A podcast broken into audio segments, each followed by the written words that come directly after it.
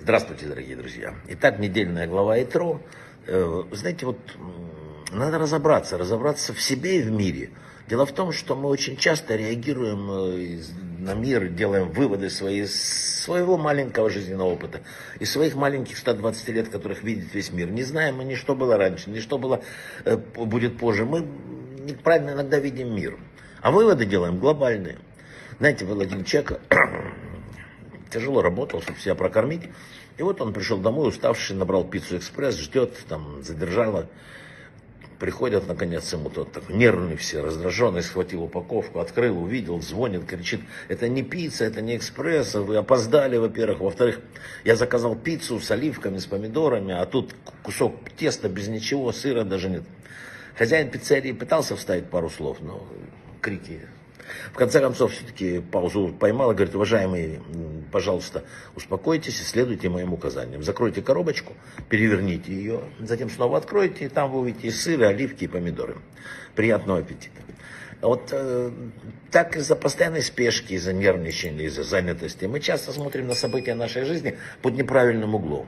И это приводит нас к жалобам, возмущениям, там, но надо понимать, что все происходит согласно закону и справедливости. Мы не видим просто э, всего это.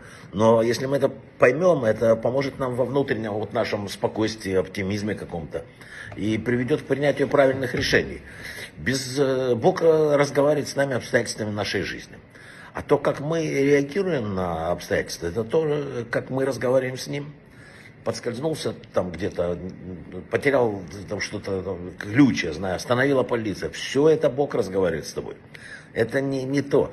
Какие-то неприятности с детьми, это Бог хочет нас воспитать. В семье какие-то проблемы или доходы какие-то, это все урок. Это все урок, просто мы не всегда понимаем и не всегда сделаем вывод. Это твой мир.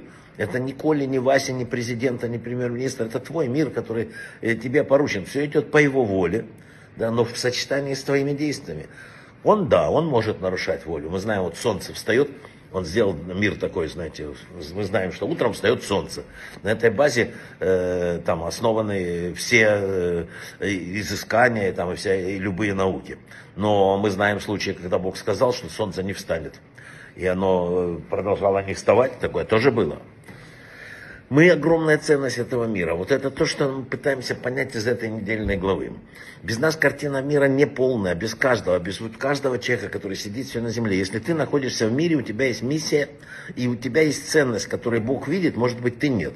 Вообще, обратите внимание, вторая книга, вообще вся шмот начинается с подсчета подсчеты. Нельзя пренебречь подсчитанным, скажется. Для чего считают их без конца? Написано, пересчитали людей вышедших. Это ценность. Он показывает нам, это ценность. Есть такая вещь, э, яичницу не, распространяется закон, э, когда, когда, например, если попала какая-то часть некошерного, одна шестидесятая в кошерное, то ничего страшного растворится. Но если яйцо с кровью, попадает, оно делает несъедобной всю яичницу из любого количества яиц. Потому что яйцо покупает не на вес, а на счет. И, следовательно, каждый имеет самоценность. Так и мы. Каждый из нас подсчитан имеет ценность.